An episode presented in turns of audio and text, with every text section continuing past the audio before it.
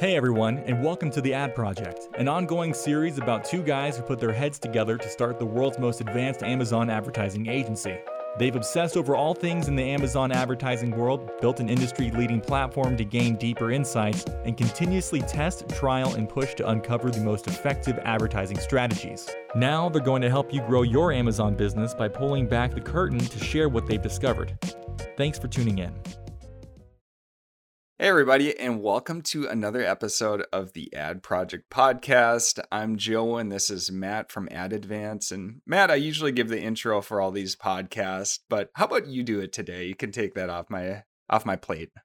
All right, I'll give it a shot. So today we're going to be discussing a few of our favorite strategies in the sponsored ad space: brand defense, ASIN defense, and conquesting. So Joe, just to lead things off Tell us a little bit about brand defense. Yeah. So, you know, overall, we've gone through sponsor products, we've gone through sponsor brands, and we've gone through sponsor display. So, how do you utilize all these different ad types together for these holistic strategies? So, so you're just going to redo my intro. That's my intro, kind of. Yep, yep. and so, overall, for brand defense, like as we look at these high level strategies that we have, um, one is to protect your brand. Um, so you're defending your brand on Amazon. Um, as we know on Amazon, it's a very brand agnostic platform where each listing looks the same. And so trying to build out a strong brand presence can be really hard to do. And even once you've established your brand, now you actually have to defend it from people who are trying to steal sales from you. And so, overall, for brand defense, what we're trying to do is really own those spaces where when people search in your brand, they don't get led astray by other ads that go to another brand. And so it leads us to uh, like before we even jump into the strategy and everything, it leads us to this like overarching question. So if somebody's searching for my brand, aren't they going to buy my product anyways and why should I waste money on advertising? So Matt, what's your approach to that? How do you typically respond to that? I would typically respond with in most cases, it makes sense to still target your branded keywords. Key reason for that is top of search and sponsor brands, top of search. Those first few placements, those first few products in search results generate a massive amount of conversions and clicks. If you are not in those placements, you will lose market share. One of the fun kind of stats that Amazon emailed us recently was 40% of branded search in the health and personal care category led to a purchase of a different brand. So even though somebody was actively seeking out a certain brand, 40% of those people ended up buying a totally different one. So key thing with branded search is you're highly relevant for those placements. Your cost per click is likely to be less than that of your competition. You're likely to be served more of those impressions. You will generate a better return from those clicks than what your competition will, chances are your ACOS will be profitable. You will still make money on those sales. Even if you don't, chances are that means that you're com- you have immense competition chasing after your brand, and so it can still make sense to target your own branded terms. Those conversions yeah. are just and so just, important. And, and just to add on that too, a lot of people don't realize that there's ads on Amazon. And so it becomes really apparent, like when Matt and I are, if I'm telling like different relatives about what I do or different people that we meet on the street, and we say that we we help uh, sellers advertise on Amazon, they'll say, "Well, where are the advertisements?" And I've honestly had to walk multiple people through and say, "Do a search in Amazon." All right, you see that top listing? That's actually an ad that has the little sponsored text below it. And so a lot of people don't even realize that there are ads on Amazon. And how that ties into brand defense is that if somebody searches for your brand, they may just click on that top spot, which is actually an ad. And from there, get drawn to purchase from a competitor. And so if you're not protecting your brand and owning those top spots like sponsor products, top of search, you could be losing a lot of market share and losing that brand presence or that lifetime value of your customer um, to a competitor now because somebody may purchase from them not realize it but then they might like the product and now stick with that brand going forward so that's just another piece to keep in mind and why you see so many major brands like defending themselves on Amazon.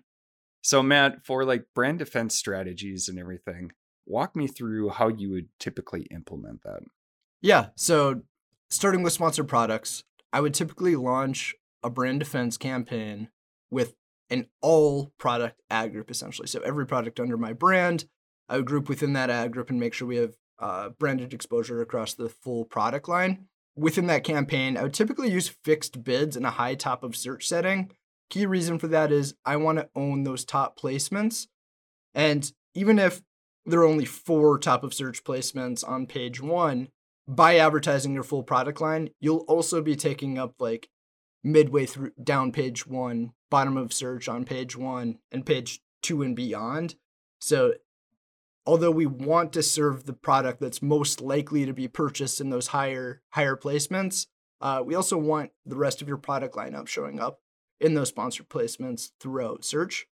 If you have like models and sublines to your product product mix, then I would recommend segmenting those into separate ad groups and choosing keywords that relate to those models.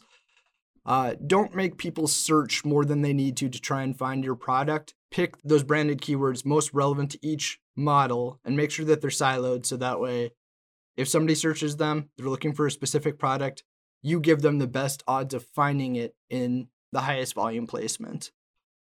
Key thing there is you're not forcing customers to search all the way down page one and get exposure to a large number of competitor listings potentially. Make it as convenient as, possible for somebody to purchase your product. So typically use fixed bids for a campaign bidding strategy, high bids, high top of search settings. On the sponsored brands front, watch out for broad match keywords. If we're Coca Cola and we're advertising Coca Cola keywords and we choose broad match as our match type, we'll be served ads for Pepsi, for soda, for pop, just all sorts of keywords that are similar to the keyword that we input.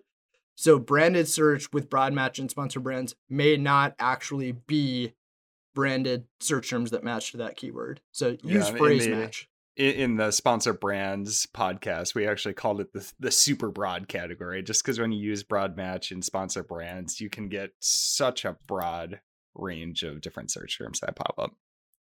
Yeah.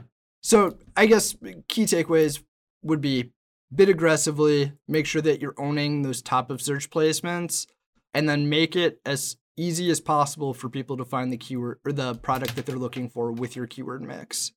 So don't be afraid to break out multiple ad groups by model and choose model specific or attribute specific branded keywords. Yeah. So uh, overall, for the brand defense strategy, like key takeaways are one, we recommend really defending your brand. And the reason is that people are very likely to switch on Amazon and just maintaining that brand presence is so big.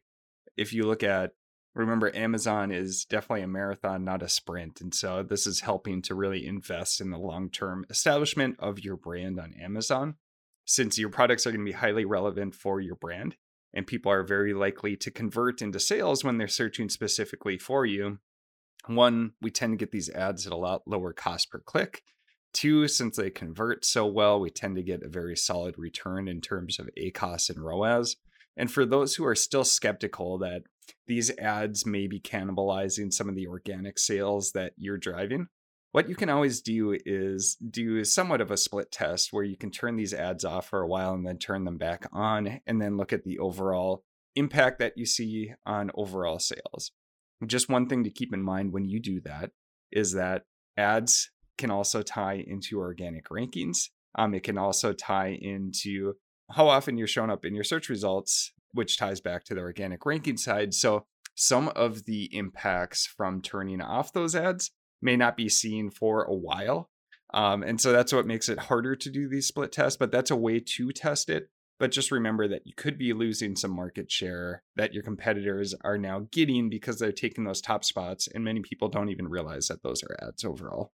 So, Matt, anything else to add for brand defense? Or if not, we can kind of hop into ASIN defense too, which is one of my favorite strategies. Mine too. Yeah, let's pivot. Sounds good. So, walk me through ASIN defense. So, w- what is that? When do you use it? And then we can start walking through specifics on the how.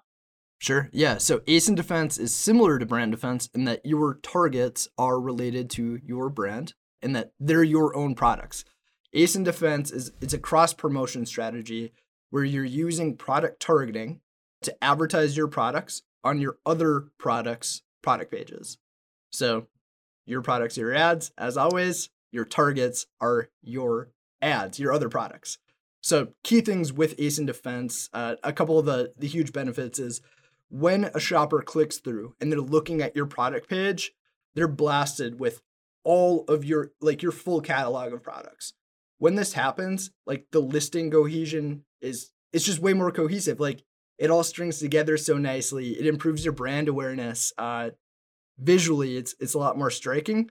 The key thing though is you're pushing competition off of your page. When people scroll through that carousel of related products, they're finding the rest of your catalog. Uh, if somebody clicks through and they're not ready to purchase your product, then we give them other options to purchase that aren't your competition. So they've already demonstrated an interest in the product. That's why they clicked through. They're not ready to make that final step, click through, buy now, make the purchase. Let's give them other viable options from your catalog so we don't lose that sale to somebody else. Yeah. Um, so so for this strategy, some prereqs that you need to have in place.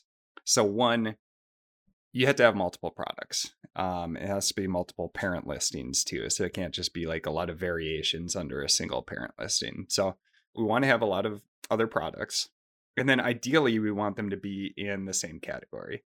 So, say if I'm selling sports equipment and I sell running gear, like I, I want to have all this comparable products for running gear, ideally, but you don't necessarily need them. And so, essentially, what we're trying to do is when somebody's on your product page, all they see are ads for your other products and they don't see ads for your competitors. And so, how this plays out, it can be in a couple different ways. So, one, let's say they go to my product detail page and they're scrolling through, and all they're seeing are ads to my other products.